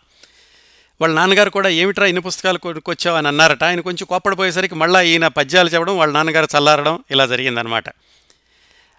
అప్పట్లోనే అన్ని పుస్తకాలు కొన్నారంటే ఆయన మరణించే సమయానికి ఆయన లైబ్రరీలో దాదాపుగా ఒక పదివేలు పదిహేను వేల పుస్తకాల వరకు ఉన్నాయట. ఇవి ఇంగ్లీషు తెలుగు అన్నీ కలిపి. తిలక్ గారు ఇలాగా చెదురుమదురుగా రాస్తూ వచ్చారు కవితలు అవిను సుమారుగా ఇరవై సంవత్సరాల వయసు వచ్చే వరకును. ఆయనకి ఇరవై సంవత్సరాల వయసు ఉన్నప్పుడు అంటే పంతొమ్మిది వందల నలభై ఒకటిలో వివాహం అయింది. భార్య గారి పేరు ఇందిరాదేవి గారు కాకినాడ వాళ్ళది. ఆ పరిచయంతో ఆయన అంటే వివాహం అయ్యాక కాకినాడ తరచూ వెళ్ళడం అక్కడున్నటువంటి సాహితీ ప్రముఖులు దేవులపల్లి కృష్ణశాస్త్రి గారు ఇలాంటి వాళ్ళతోటి పరిచయం కావడం ఇవన్నీ కూడా జరిగినాయి. పంతొమ్మిది వందల నలభై ఒకటిలో వివాహం అయ్యాక సుమారుగా కొన్ని నెలలు అటు ఇటుగా ఆయన మద్రాసు లయలో కాలేజీలో చదువుకోవడానికి వెళ్ళారు. అది ఎఫ్ఏనో బిఏనో ఏదో చదవడానికి వెళ్ళారు. చిన్నప్పటి నుంచి కూడా తిలక్ గారికి ఉన్నటువంటి ఆ సున్నితమైన మనస్తత్వం ఈ కవితల్లో ప్రతిఫలించేటటువంటి సున్నితత్వం ఆయన జీవితంలో నుంచి ఎలా వచ్చింది అనడానికి ఒకటి రెండు ఉదాహరణలు చెప్పాలంటే మద్రాసులో ఆయన చదువుకునేటప్పుడు చూసినటువంటి కొన్ని సంఘటనల్ని ఆయన ఒక ఉత్తరంలో రాశారు మిత్రులకి. తిలక్ గారు ఏది వ్రాసినా కానీ కవితాత్మకంగా ఉంటుంది. ఆయన ఉత్తరాలు కానీ అంటే స్నేహితులకు రాసిన ఉత్తరాలు కానీ ఆయన రాసిన కథలు కానీ ఆయన రాసిన నాటకాలు కానీ అన్నింటిలో కూడా కవిత్వం అలా జాలువారుతూ ఉంటుంది. చూడండి ఆయన మద్రాసులో చదువుకునేటప్పుడు ఆయన చూసినటువంటి రెండు సంఘటనల్ని ఒక ఉత్తరంలో ఆయన వ్రాసిన విధానం. యథాతథంగా చదువుతాను ఆయన ఉత్తరంలో నుంచి. ఒకసారి పార్కు స్టేషన్లో దిగొస్తుంటే పేవ్మెంట్ మీద ఉన్న ఇద్దరు ముగ్గురు బాబు మాట అని పిలిచారు. ఏమిటా అని దగ్గరికి వెళ్ళాను. చట్టుక్కున అక్కడ ఉన్న ఒక వస్తువు మీద నుంచి తెల్లని గుడ్డని తొలగించారు. శవం. భయంకరమైన వికృతమైన శవం. జడుసుకున్నాను. వాళ్ళు దహనానికి చందా అడుగుతున్నారు. జేబులోంచి వచ్చినంత డబ్బు తీసి వాళ్ళకి పడవేసిన వాళ్ళకి పడేసి నా గదికి వెళ్ళిపోయాను. ఒళ్ళంతా ఏదో అయిపోతున్నట్టు భయం. అప్పటికి నాకు పద్దెనిమిది పంతొమ్మిదేళ్ళు ఉంటాయి ఎందుకు మానవుడు బ్రతుకుతాడు? ఎందుకు చచ్చిపోతాడు? చచ్చి ఏమవుతాడు? ఈ ఆనందం ఈ ఆశలు ఈ బాంధవ్యాలు ఏమవుతాయి? అంతా పెద్ద అబద్ధంగా మోసంగా మిథ్యగా అనిపించింది. నాకు బ నాకు బతుకు కూడా విరక్తి కలిగింది. ఇంకోసారి నేను ఇద్దరు ముగ్గురు మిత్రులు సినిమాకి వెళుతూ మౌంట్ రోడ్డు మీద నడుస్తున్నాం. ఒక ఎనిమిదేళ్ళ పిల్ల మా వెనకాలే వచ్చి బాబు ఆకలిగా ఉంది డబ్బులు ఇమ్మంది. ఆ పిల్ల ఎంతో అందంగా ఉంది తెల్లగా ఉంది. చిరిగిన మాసిన బట్టలు చింపితల అయినా ఆమె నల్లని నా వాలి వాలిన కన్నులు ఎర్రని అమాయకపు పెదవులు గొప్ప సౌందర్యానికి యవ్వనానికి పునాదులు వేసుకుంటున్న ఆమె. చిన్నారి దేహము నన్ను ఆకట్టి వేశాయి నా మిత్రులు ఆమెను విదిలించుకుని ఛీ అని తోసేశారు. సభ్యత కోసం వాళ్ళతో సమాన హోదా ప్రదర్శించడం కోసం నేను విదిలించి పారేశాను. కానీ ఆ బాలిక నా కళ్ళ వెనక జాలిని అభిమానాన్ని చూసింది కాబోలు నన్ను వదల్లేదు. నా కోటు అంచు పట్టుకుని బాబు ఈ రోజంతా ఏమీ తినలేదు. మా అమ్మకి తిండి లేదు. ఒక్క కాణి అయినా ఇవ్వండి అని బ్రతిమాలుతోంది. నా మిత్రులందరూ నవ్వారు. అభిమానంతో నేను కూడా చేతరించుకుని ఆమెను విదిలించుకుంటూ విదిలించుకుంటూ వెళ్ళిపోయాను. ఆమె తెల్లబోయి నుంచుంది. ఆమె కళ్ళల్లో ఎంతో బాధ మెలికలు తిరిగింది. ఎంత కన్నీరు కళ్ళ వెనక పొంగింది. మాటలు రాని మాటలు లేని ఆమె మౌన శాపం నాకు అర్థమైంది. ఆ రోజు రాత్రంతా ఆ బాలిక నా కన్నుల ముందు కట్టింది. జేబులో పది రూపాయలు వేసుకుని ఆ తర్వాత రోజున మౌంట్ రోడ్డుకి వెళ్ళాను. అదే స్థానానికి. కానీ ఆమె లేదు. వరుసగా మూడు రోజులు వెళ్ళాను. కనపడలేదు. నాకు శాంతి లేకపోయింది. ఆమె ఏ శ్రీమంతుడి కుమార్తె అయితే ఎలా ఉంటుంది? జిగేల్మని మెరిసే దుస్తులు చదువు నృత్యము సంగీతము అభ్యసిస్తూ గొప్ప భవిష్యత్తును గుర్చిన కలలు కంటూ ఈనాడు ఆమె అందము సొగసైన కళ్ళు ఆ బాల్య చాపల్యమైన మనస్సు ఏ ధూళిలో ఏ బాధలో ఏ మంటలో దినదినము కాలిపోతున్నాయి. ఎవరు దీనికి కారణం? ఎంత రాక్షసుణ్ణి నేను అనుకున్నాను. విలవిల్లాడిపోయాను. ఆమె నా చెల్లెలే అయితే అలా చెదరించుకునేవాడినా నెల రోజుల తర్వాత ఆమె రొట్టెల్ని తింటూ ఒక సందు మొదట్లో కనపడింది. పిలిచాను వచ్చింది. ఆమె చిన్నారి కళ్ళల్లో నేనింకా గుర్తున్నట్టు ఒక మెరుపు మెరిసింది. ఎవరైనా చూస్తారేమో అన్నట్టుగా సిగ్గుతో జేబులో నుంచి ఆరు రూపాయలు తీసి ఆమె చేతికిచ్చాను. ఈరోజు కడుపు నిండా తిను అన్నాను. ఎక్కడుంటావన్నాను? ఏదో చవాపు చెప్పింది. కానీ కార్ల రొదలో సరిగా వినపడలేదు. గబగబా నడిచి వెళ్ళిపోయాను. ఏదో తప్పు చేసినట్లు అసభ్యంగా ప్రవర్తించినట్టు. ఇది మన నాగరికత. ఇది మన నా సంస్కారం. ఈ రెండు సంఘటనలు మరపురాని ముద్ర వేశాయి నాటి నా బాల్య హృదయంలో. ఒక పక్క సాహిత్యము కీట్సు షెల్లీ కృష్ణశాస్త్రి మరోపక్క మార్క్సు లెనిను నెహ్రూ జయప్రకాష్ ఎంతెంత చదివాను ఎంతెంత ఆలోచించాను. ఈ జీవితానికి సమాజానికి అర్థం తెలుసుకోవడానికి ఒక అర్థం ఇవ్వడానికి ఈ ఆదర్శ జ్వాలలో నా బ్రతుకును చుట్టపెట్టి తోడులేని ఈ దారిని నాటి నుంచి ప్రయాణం సాగించాను. ఇలా రాశారు ఆయన ఒక ఉత్తరంలో.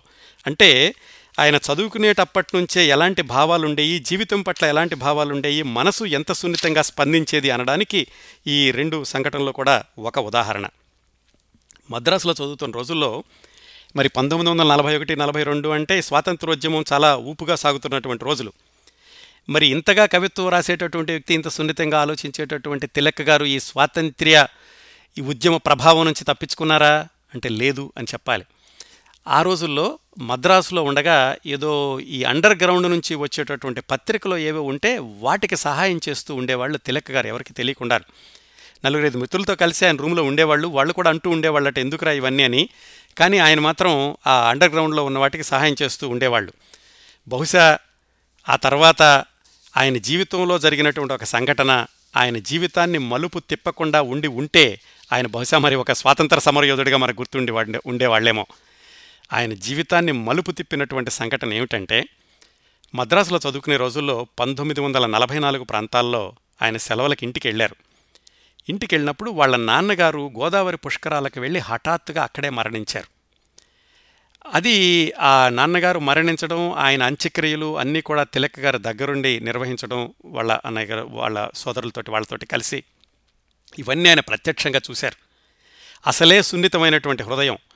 అప్పట్నుంచి ఆయనకి ఒక విచిత్రమైనటువంటి అనారోగ్యం పట్టుకుంది. ఏమిటి అంటే దాన్ని కార్డియాక్ న్యూరోసిస్ అనేదో అంటారట. తెలుగులో చెప్పాలంటే గుండె దడ అలాంటిదన్నమాట. మరి ఈ విచిత్రమైనటువంటి అనారోగ్యం వల్ల ఆయనకి ఎలా ఉండేది అంటే ఆయన మాటల్లోనే చెప్పాలంటే అకస్మాత్తుగా నరాలు బిగిసిపోయేటట్లయ్యేవి. హృదయం ఏదో భీతితో ఉండ చుట్టుకుపోయేది ఇంచుమించు మధ్యాహ్నం ఈ స్థితి ప్రారంభమైతే అర్ధరాత్రి ఎప్పుడో తగ్గేది. ఈలోగా కడుపు పొంగరించేది. ఒక అపస్మారక స్థితి ప్రారంభమయ్యేది. తగ్గగానే విపరీతమైన ఆకలి నీరసం అప్పుడు తక్షణం అన్నం తీయాలి తినేయాలి ఇలా తొమ్మిదేళ్ళు వ్యాధి పీడితనయ్యాను అని తిలకగారే రాసుకున్నారు ఒక చోట అయితే వాళ్ళ నాన్నగారు చనిపోగానే ఈ అనారోగ్యం ప్రారంభమైనటువంటి రోజుల్లోనే వాళ్ళ ఆర్థిక పరిస్థితి ఎలా ఉందంటే చాలా ఆస్తి ఉందని చెప్పుకున్నాం కదా వాళ్ళ నాన్నగారికి. వాళ్ళ నాన్నగారు మరి హఠాత్తుగా చనిపోయేసరికి ఆస్తులు ఎక్కడెక్కడున్నాయి ఎవరెవరి దగ్గర అప్పులు ఉన్నాయి ఇలాంటివన్నీ కూడా వాళ్ళ పెదనాన్నగారు ఉండి అన్నీ చాలా సర్ది పెట్టారు. దాంతో ఏమాత్రం ఇబ్బంది లేకుండా అందరికీ కూడా చక్కగా ఆస్తి సమానంగా వచ్చింది. తిలక్ గారి కూడా చాలా ధనవంతుడి కిందే లెక్క ఆ రోజుల్లో. అంటే వాళ్ళ నాన్నగారు చనిపోయినటువంటి ఆ రోజుల్ని తెచ్చుకుంటే కాకపోతే అప్పటే అప్ అప్పటి నుంచే ఆయనకి విచిత్రమైనటువంటి వ్యాధి పట్టుకుంది కదా. అది ఎంతగా పీడించేదంటే ఆయన్ని దాదాపుగా తొమ్మిది పది సంవత్సరాల పాటు ఆ అంతు తెలియనటువంటి ఆ వ్యాధితోటి ఆయన బాధపడ్డారు. ఆ రోజుల్లో ఆయన ఏమీ రాయలేదు. మద్రాసులో చదువుకున్న రోజుల్లో కవితలు రాశారు. ఒక పది సంవత్సరాల పాటు మళ్ళీ ఏం రాయలేదు. అంటే పంతొమ్మిది వందల నలభై నాలుగు నలభై ఐదు నుంచి యాభై ఐదు వరకు ఏం రాయలేదు. అందుకే ఈ అమృతం కురిసిన రాత్రిలో కనుక కాలాన్ని చూస్తే ఆయన రాసినటువంటి కవితలు ఈ నలభై నాలుగు యాభై ఐదు మధ్యలో చాలా తక్కువ కవితలు కనిపిస్తూ ఉంటాయి. ఈ పది సంవత్సరాలు ఎలా గడిచేదంటే ఆయనకి ఇప్పుడు ఉన్నట్టుండి హఠాత్తుగా గుండె దడ వచ్చేది. మళ్ళా ఏమైనా అయిపోతుందేమో గుండె నొప్పి వస్తుందేమో నాన్నగారిలాగా అయిపోతానేమో అనే భయంతో వెంటనే రిక్షా పిలిచి అక్కడ డాక్టర్ కృష్ణమాచార్యులని వాళ్ళ ఫ్యామిలీ డాక్టర్ ఒక ఆయన ఉండేవాళ్ళ తణుకులో. అక్కడికి వెళ్ళేవాళ్ళట వెంటనే. ఆయన ఏదో ఇంజెక్షన్ చేసేవాళ్ళు లేకపోతే వైద్యం చేసేవాళ్ళు అక్కడే కొంతసేపు ఉండి మళ్ళీ వచ్చేవాళ్ళు. ఇలాగా రోజు ఎప్పుడు అవసరం అవుతుందో రిక్షా కూడా అక్కడే ఉండేదట. కొన్ని రోజులైతే ఆ డాక్టర్ గారి హాస్పిటల్లోనే ఒక రూమ్ కట్టించుకుని పూర్తిగా అక్కడే ఉండిపోయేవాళ్ళట. ఇలా ఈ అది నిజంగా వ్యాధి అంటే నిజంగా లేదు. ఆ గుడ్డి జబ్బు కూడా వచ్చేది కాదు. కానీ అప్పుడప్పుడు అలా అనిపించేది. అనిపించినప్పుడల్లా డాక్టర్ గారు ఏదో చిన్న వైద్యం చేస్తూ ఉండేవాళ్ళు. ఈ పది సంవత్సరాలు కూడా ఈ అనారోగ్యంతో బాధపడుతూ ఆయన ఉద్యోగం కూడా ఏమీ చేయలేదు.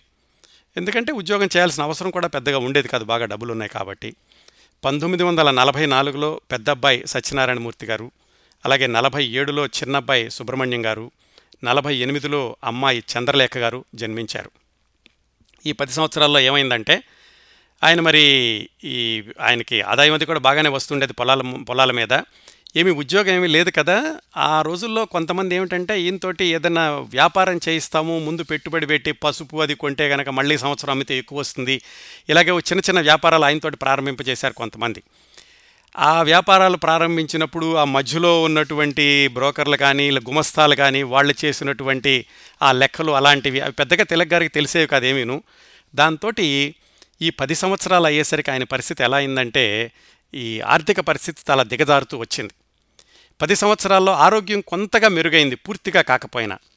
పంతొమ్మిది వందల యాభై ఐదు ప్రాంతాలు వచ్చేసరికి ఆరోగ్యం కాస్త మెరుగయ్యి కాస్త తిరగలుగుతున్నారు అనుకునే రోజులకి ఆర్థిక ఇబ్బందులు మొదలైనవి ఈ పది సంవత్సరాల్లో కూడా ఎక్కువగా ఏమి రాయలేదు. ఎవరైనా బలవంతంగా అడిగితే ఏదో పత్రిక భారతి ఇలాంటి పత్రిక అప్పుడప్పుడు రాసి పంపించేవాళ్ళు కానీ ఆయన ఉధృతంగా అంటూ ఏమి రాయలేదు ఈ పది సంవత్సరాల్లోనూ. ఈ పది సంవత్సరాల్లోనూ ఆయన అనారోగ్యంతో ఉన్నప్పుడు ఏ కొంచెం ఆరోగ్యం చిక్కినా కానీ పది మంది వచ్చేవాళ్ళు ఈ కవితల గురించి సాహిత్యం గురించి మాట్లాడుకోవడం వాళ్ళ ఇల్లంతా కూడా ఒక సాహితీ సదస్సులాగా ఉండేది సాయంకాలం అయ్యేసరికి. ఎప్పుడు కూడా సిల్క్ పంచ లాల్చి తప్ప మామూలు డ్రెస్సులు వేసుకునేవాళ్ళు కాదు ఆయన.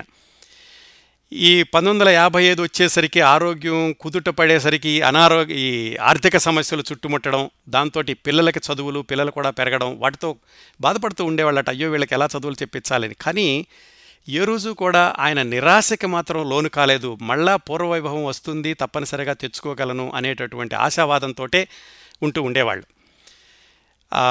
ఇంకా కొన్ని అలవాట్ల గురించి చెప్పాలంటే ఆయనకున్నవి పాటలంటే చాలా ఆసక్తి. అందుకే ఈ అమృతం కురిసిన రాత్రి కవితల్లో చాలా చోట్ల పాటల గురించి రాస్తారు. సంగీతం అలాగే నువ్వు లేవు నీ పాట ఉంది అని. ఆ, కవితలు కూడా చాలా సంగీతాత్మకంగా ఉంటాయి ఆయన ఆయన సాయంకాలం పూట అందరూ మిత్రులందరూ వచ్చి ఈ సాహితీ సమావేశాలు ప్రారంభించే ప్రారంభించేటప్పుడు ముందుగా ఒక ప్రార్థనా గీతంతో ఒక లలిత గీతంతో ప్రారంభిస్తూ ఉండేవాళ్ళు. ఈ రోజుల్లోనే పంతొమ్మిది వందల యాభై ఐదు నుంచి ఆరోగ్యం కాస్త కుదుటపడ్డాక ఆయన ఉద్ధృతంగా రాయడం ప్రారంభించారు. ఏమిటి? కవితలు కథలు నాటకాలు నాటికలు రేడియో నాటికలు ఇవన్నీ కూడా చాలా ఉద్ధృతంగా రాశారు.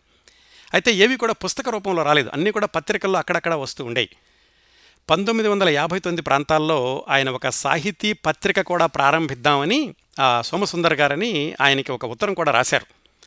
ఇలాగ ఒక సాహితీ పత్రిక ప్రారంభిద్దాము మీరు కూడా పక్కనుంటే బాగుంటుంది నాకు కూడా కొంచెం ఆరోగ్యం అప్పుడప్పుడు దెబ్బతింటున్నట్టుగా ఉంది. నేను ఉండగానే కనుక ఒక మంచి పత్రిక ప్రారంభిస్తే బాగుంటుంది అని సోమసుందర్ గారికి రాశారు. ఇంకా అయితే ఆ పత్రిక ప్రారంభించడం అనేది జరగలేదనుకోండి. అలాగే ఆయన దగ్గరికి వచ్చేటటువంటి కుర్రవాళ్ళు వాళ్ళందరినీ దగ్గరకు తీసి సాహితీ సరోవరం అని ఒక సాహితీ సంస్థను కూడా ప్రారంభించారు. అయితే అది కూడా ఎక్కువ కాలం నడవలేదు. ఆ రోజుల్లోనే సాహితీ సభకు ఎక్కువ మంది వస్తూ ఉండేవాళ్ళు కాదట.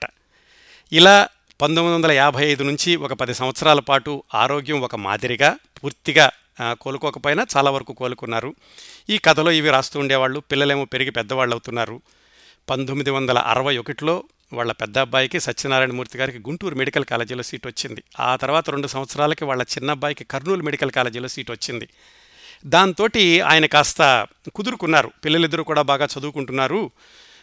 పర్వాలేదు తొందరలోనే కష్టాలు గట్టెక్కుతాయి అని ఆశావాదంతో ఉండి ఉండేవాళ్ళు తిలక్ గారు. అక్కడ ఈ ఈ నాలుగు సం ఈ పది సంవత్సరాల్లో జరిగినటువంటి కొన్ని కొన్ని సంఘటనలు తిలక్ గారి వ్యక్తిత్వానికి అద్దం పట్టే వాటి గురించి చెప్పుకోవాలంటే ఏంటంటే పిల్లలకి ఎప్పుడు కూడా ఆయన పాఠాల్లాగా చెప్పడం కాకుండా మనుషుల్ని ఎలా అర్థం చేసుకోవాలో చెప్తూ ఉండేవాళ్ళట. ఎవరి గురించి కూడా కోపం తెచ్చుకోవడం కానీ అపార్థం కానీ లేకుండా ఎవరైనా కొంచెం గట్టిగా మాట్లాడినా ఇందువల్ల అలా మాట్లాడారేమో వాళ్ళ మనస్త వాళ్ళు ఏ బాధల్లో ఉన్నారో అని అలా ఆలోచించడం అనేది అలవాటు చేశారట పిల్లలకు కూడా వాళ్ళ ఊళ్ళో ఒక అతను ఉండేవాడట. అతను ఎప్పుడు కూడా ఇతని తిలక్ గారి కంటే ఒక రెండు మూడు సంవత్సరాలు పెద్దాడు చాలా మురికి బట్టలో ఇలా ఉండేవట. తిలక్ గారిని యారా అని పిలుస్తూ ఉండేవాడు. వాళ్ళ తమ్ముడు గారు చెప్పారట ఏంటి నువ్వు ఏంటన్నయ్యా అతను వచ్చి నేను యారా అంటుంటే ఊరుకుంటావేంటి అంటే నువ్వు కూడా యారా అని పిలువు అంటే ఆ పని మాత్రం చేయలేదట ఆయన. అంత సున్నితమైన మనస్కుడు తిలక్ గారు. ఒకసారి ఆయన రోడ్డు మీద వెళుతూ హవాయి చెప్పులు కొనుక్కోవడానికని చెప్పులు కొనుక్కునే కుర్రాడి దగ్గరికి వెళ్ళారు. వెళ్తే ఆ కుర్రవాడు ఏదో ఒక పేపర్ తీసి పక్కన పెట్టేసి చెప్పులు చూపిస్తున్నట్ట. ఏంటి ఆ పేపర్ పక్కన పెట్టావని అడిగారు తిలక్ గారు. ఆ ఏదో రాశానండి అన్నారు. ఏది చూపించు అని చూస్తే ఆయన ఏదో కవిత్వంలాగా రాశాడు కుర్రాడు. ఆయన చెప్పులు కొనుక్కుని నువ్వు రేపు మా ఇంటికి రా అని ఆ పేపర్లు తీసుకురమ్మని చెప్పి ఆ మర్నాడు వస్తే కుర్రాడిని దగ్గర పెట్టుకుని ఆయన ఆ కుర్రాడు రాసినవన్నీ చదివి ఆ కవితల్లో ఉన్న తప్పులు చెప్పి ఇలా రాయి బాబు అని చెప్పి పంపించారట. అలాగే వాళ్ళ ఇంటికి ఆ రోజుల్లో ఇంకొక ఆయన వస్తూ ఉండేవాడు. ఆయన ఏంటంటే పెద్దగా లేని ఆయన పెద్ద అంత ఆకారం కూడా సరిగా ఉండేది కాదు. కాకపోతే బాగా చదువుకున్నాడు. ఇంగ్లీష్ పుస్తకాలు అలాగే తెలుగు గ్రంథాలు పౌరాణిక గ్రంథాలు ఇవన్నీ బాగా చదువుకున్నారు. అంత మురికి బట్టలతో వచ్చే ఆయన్ని కూడా తిలక గారేమో పక్కన కూర్చోబెట్టి చక్కగా కబుర్లు చెప్తూ ఉండేవాళ్ళట. చెప్తుంటే ఈ అన్నదమ్ములు ఎవరో అడిగారు అన్నయ్య ఏంటి ఆయన అంత దగ్గర కూర్చోబెట్టుకుని అంతగా మాట్లాడుతున్నావు? అంటే అవునరా రేపు మన ఇంటికి జమీందారుగా వచ్చారు జమీందారు గారు వచ్చారనుకో ఏం చేస్తాం అని అడిగారు. అంటే వాళ్ళ తమ్ముడు చెప్పాట అవును జమీందారు గారు వస్తే మనం చక్కగా కూర్చోబెడతాం గౌరవ మర్యాదలు చేస్తాం. ఎందుకు చేస్తాం అలాగా? ఆయనకి బాగా డబ్బులు ఉన్నాయి కాబట్టి. ఆయనకి డబ్బులు ఉన్నాయి కాబట్టి మర్యాద చేయాలని మీరు అంటున్నారు. నేను చెప్తాను విను ఈ వచ్చేటటువంటి ఆయనకి ఆయన బోలైన పుస్తకాలు చదువుకున్నాడు ఆయనకి బోలంత సాహిత్యం తెలుసు ఆయనకి బోలంత విజ్ఞానం ఉంది. నేను ఆ విజ్ఞానాన్ని సాహిత్యాన్ని గౌరవిస్తాను. నాకు డబ్బులు నింతే నాకు గౌరవం లేదు. అందుకే నేను ఆయనకి అంత గౌరవం ఇస్తున్నాను. అని చెప్పేవాళ్ళట. ఈ ఇలాంటివన్నీ కూడా ఆయన కథల్లోనూ ఆయన రచనలోనూ ప్రతిబింబిస్తూ ఉంటాయి. ఆయన ఆయన చేసినటువంటి పనులు కానీ ఆయన సున్నితమైనటువంటి మనస్తత్వం కానీ.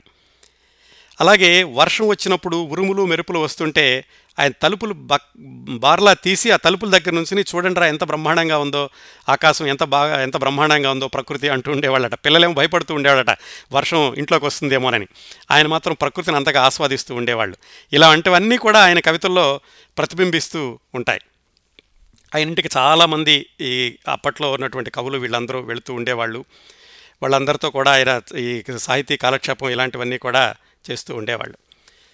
పంతొమ్మిది వందల అరవై ఆరు వచ్చింది. అప్పటికి ఉద్ధృతంగా కవితలు రాస్తున్నారు. ఈ అమృతం కురిసిన రాత్రిలో చాలా కవితలు చూస్తే కనుక మీకు పంతొమ్మిది వందల అరవై ఐదు అరవై ఆరులో రాసిందే అయి ఉంటాయి. పంతొమ్మిది వందల అరవై ఆరు ఏప్రిల్లో వాళ్ళ అమ్మాయి వివాహం జరిగింది. వివాహానికి అందరినీ పిలిచారు. వాళ్ళ అమ్మాయి అంటే ఆయనకి ఆరో ప్రాణం. విపరీతంగా విపరీతమైనటువంటి చనువు చాలా అభిమానం చాలా దగ్గరగా చూస్తూ ఉండేవాళ్ళు. పంతొమ్మిది వందల అరవై ఆరు ఏప్రిల్లో వాళ్ళ అమ్మాయి వివాహం అయ్యాక వాళ్ళు రాజస్థాన్ వెళ్ళారు. వెళ్ళేటప్పుడు ఇంత ఉత్తరాల దొంత ఇచ్చి అంటే ఖాళీ కవర్లు అవి ఇచ్చి రోజు ఒక ఉత్తరం రాయమ్మా అని చెప్పేవాళ్ళట.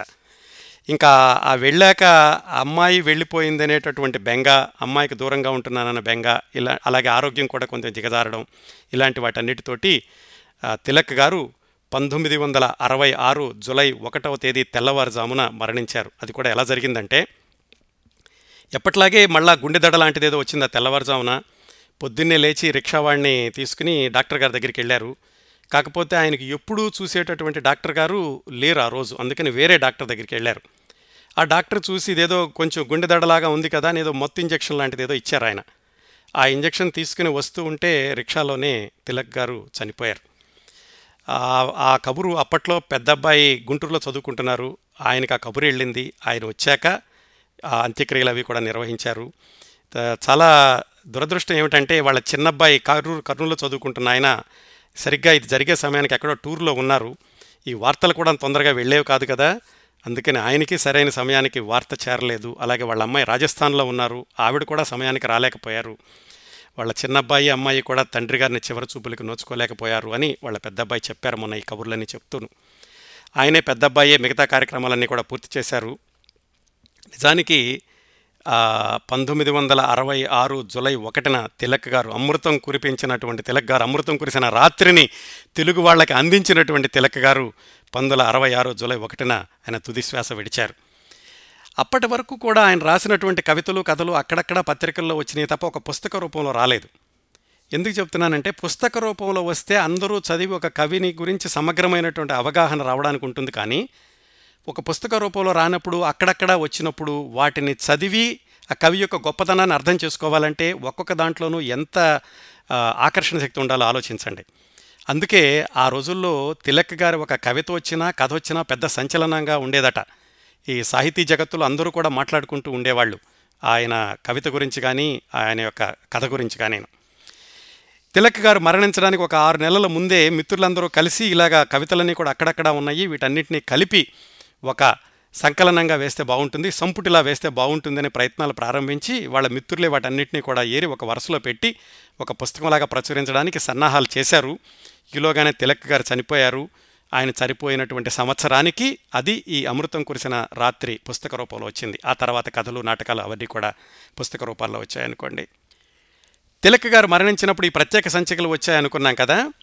ఆ ప్రత్యేక సంచికల్లో ఒక ముగ్గురు రాసినటువంటి కవితలు చదువుతాను. ఎందుకంటే తిలక్ గారిని ఎంతగా అభిమానించేవాళ్ళు అప్పట్లో ఉన్న ప్రముఖ కవులు అందరూ కూడాను అనడానికి ఉదాహరణలు ఈ మూడు కవితలు కూడా. మొదటి కవిత శ్రీశ్రీ గారు రాసింది. తిలక్కి నివాళి. అది కాదు నాకు తెలియక అడుగుతున్నాను ఏమిటి ఘోరం? అబద్ధాలు ప్రపటి ప్రకటించడానికి అలవాటు పడిపోయిన కాదు అంకితం అయిపోయిన ఓ దుర్వార్తా పత్రికలారా? చెప్పండి. ఈ వార్త నిజమేనా? సిమెంట్ అనే మారుపేరు ధరించిన ఇసుకతో నిర్మించబడిన వంతెన లాంటి ప్రభుత్వమా? ఏమిటి ఘోరం? అని నిన్నడిగి ఏం లాభం? నిద్రపో హాయిగా. వృక్షమా వృక్షమా ద్విపక్షమా? బదులు చెప్పండర్రా. మీరైనా జవాబు లేదు. గాలి మూగదైపోయింది. పాట బూడిదైపోయింది. వయస్సు సగం తీరకముందే అంతరించిన ప్రజాకవి నభస్సు సగం చేరకముందే అస్తమించిన ప్రభారవి. మరి కనిపించడా? కోకిల వలె కూజించే కలధ్వని కేసరివలి గర్జించే రణధ్వని ఇక వినిపించదా? భావి దూర తీరాలకు చేరువగా విహరిస్తూ జీవనాడి స్పందించే రుధిర మధువులందించే యువ కవి లోక ప్రతినిధి నవభావామృత రసధుని కవితా సతి నొసట నిత్య రసగంగాధర తిలకం సమకాలిక సమస్యలకు స్వచ్ఛ స్ఫాటిక ఫలకం నడినింగిని మాయమయాడా మన మిత్రుడు కవితా పుత్రుడు కథనక్షాత్రుడు సకల జగన్మిత్రుడు అని తిలక్ గారి గురించి శ్రీశ్రీ గారు ఆ సంస్మరణ సంచికలో వ్రాశారు.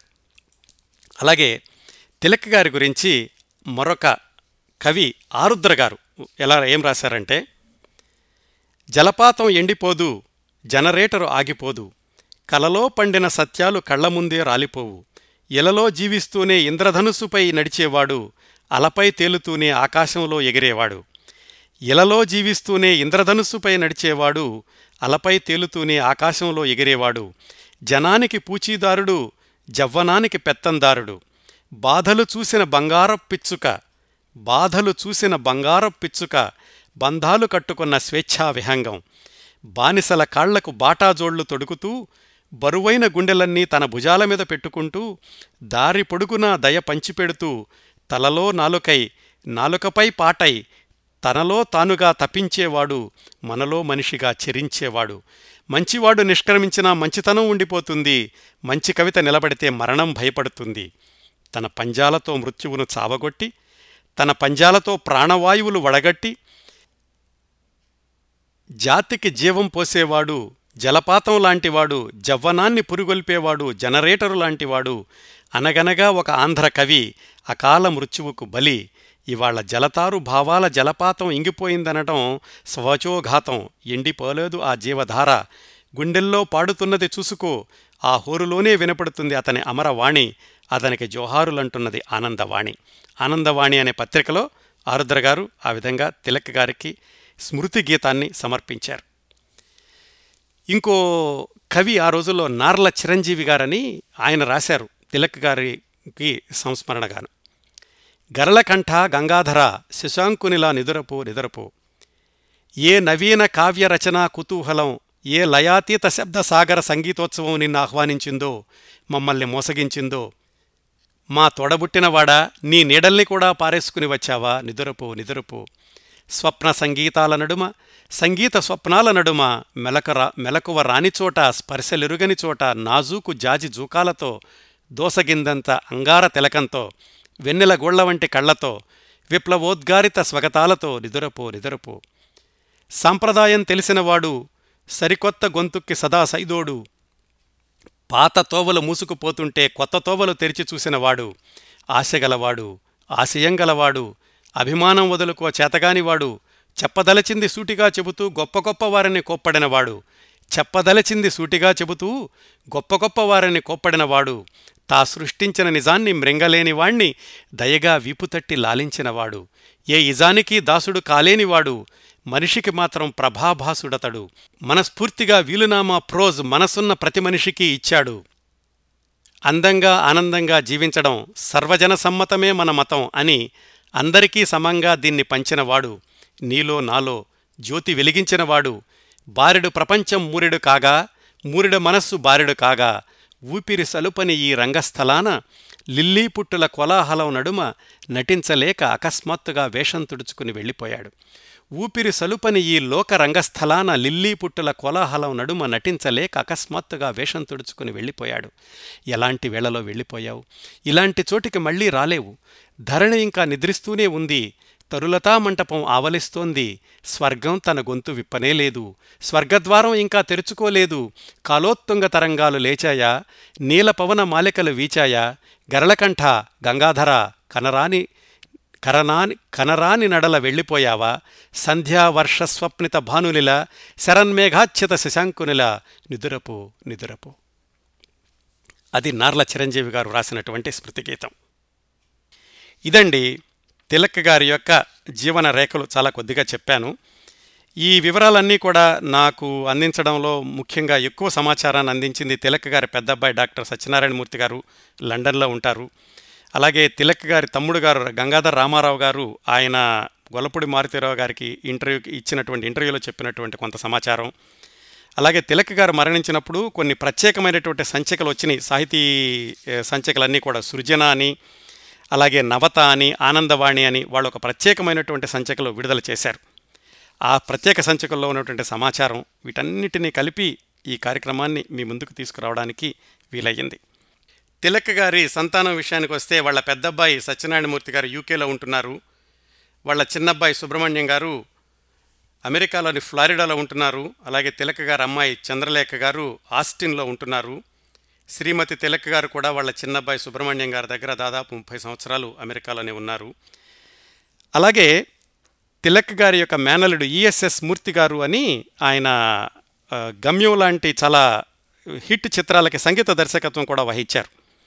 ఈ మూర్తి గారు రెండు వేల ఎనిమిదిలో తిలక్ కవితా సమాలోచనం అనేటటువంటి ఒక సభ జరిగింది హైదరాబాదులో. అక్కడ తిలక్ గారి కవితలు కొన్నింటిని స్వరపరచి అక్కడ పాడిచ్చారు. ఆ స్వరబద్ధం చేసింది ఈఎస్ఎస్ మూర్తి గారు. ఆయన దగ్గర నుంచి కూడా ఆ పాటల్లో నుంచి ఒకటి రెండు పాటలు తీసుకొచ్చాను. ఇదండి తిలక్ గారి గురించినటువంటి జీవన రేఖలు అలాగే ఆయన వ్రాసిన అమృతం కురిసిన రాత్రి గురించినటువంటి సమాచారం. ఇంకా తిలక్ గారు వ్రాసిన కథలు మిగతా సాహితీ ప్రక్రియల గురించి మనం తప్పనిసరిగా మాట్లాడుకోవాలి. ఆ కార్యక్రమం వచ్చే వారం ఉంటుంది. ఈనాటి కార్యక్రమాన్ని ఇంతటితో ముగిద్దాం. ఇప్పుడు మూర్తి గారు స్వరపరిచిన తిలక్ గారి కవితల యొక్క పాటలు రెండింటిని వినిపిస్తాను మీకు.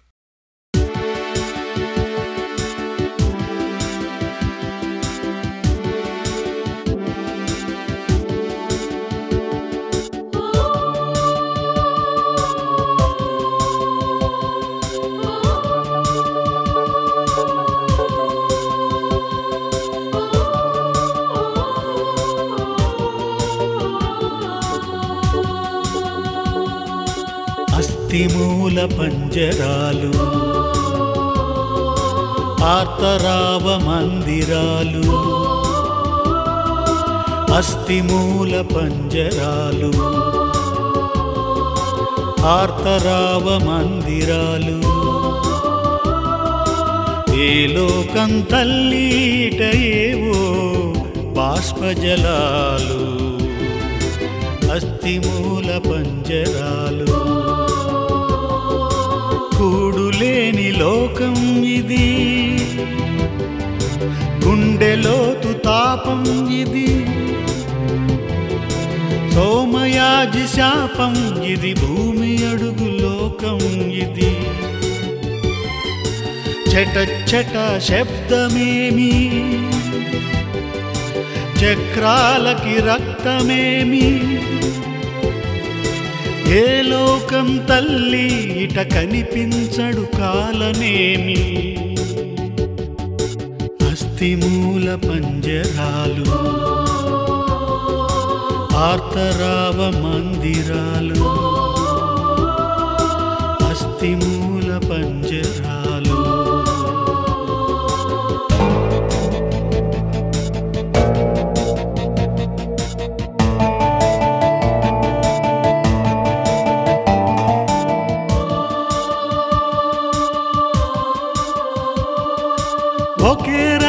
తోలు బొమ్మలొకే వైపు ఒకే నడక.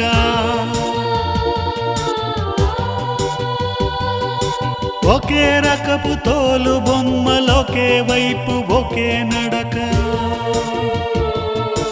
ఎక్కడికే తల్లి ఇట ఏదో కత్తుల నది. మృత్యువనే మైదానం శత్రువనే అజ్ఞానం. ఈర్షలోని ఒక దాహం సంధ్యలాంటి సందేహం.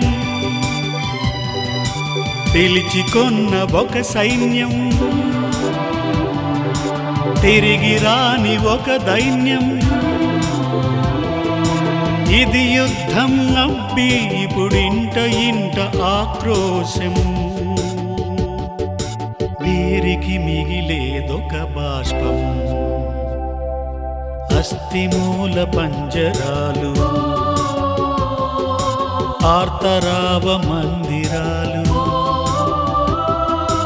ఏ లోకం తల్లీట ఏవో బాష్పజలాలు. అస్థిమూల పంజరాలు అస్థిమూల పంజరాలు. అస్థిమూల పంజరాలు.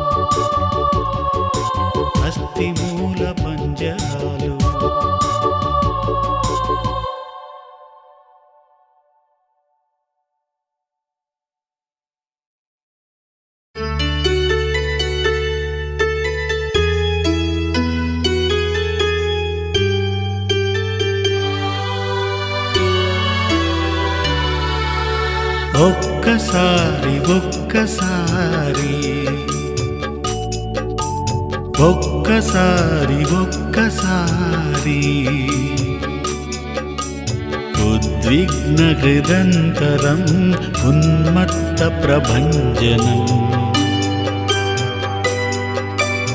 ఉద్విగ్న హృదంతరం ఉన్మత్త ప్రభంజనం.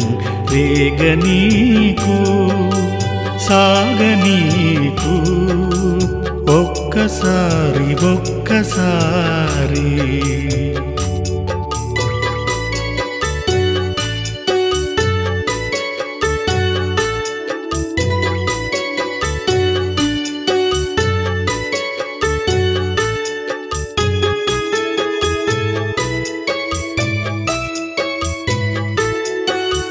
ఒక్కసారి ఆశజారి నిస్పృహలో నీరవించి ఒక్కసారి ఆశజారి నిస్పృహలో నీరవించి నెగడు వంటి వేదనలో తూలిపోకు కాలిపోకు. దిక్కులలో కార్మొయిళ్ళు దిగులు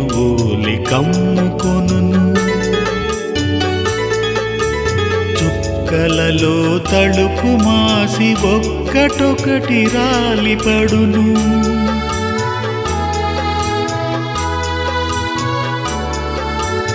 ఒక్కసారి ఒక్కసారి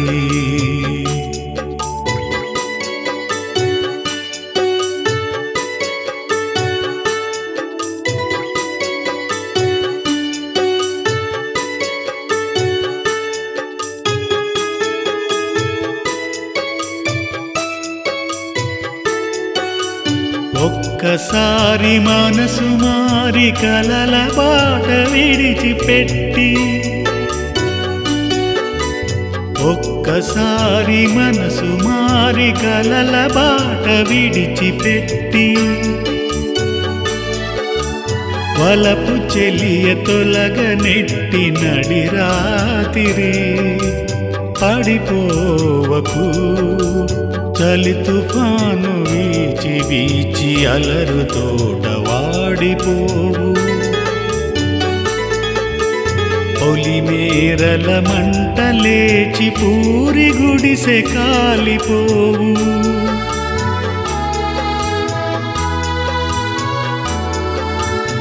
ఒక్కసారి ఒక్కసారి ఉద్విగ్న హృదంతరం ఉన్మత్త ప్రభంజనం ఉద్విగ్న హృదంతరం ఉన్మత్త ప్రభంజనం రేగనీకు సాగనీకు ఒక్కసారి ఒక్కసారి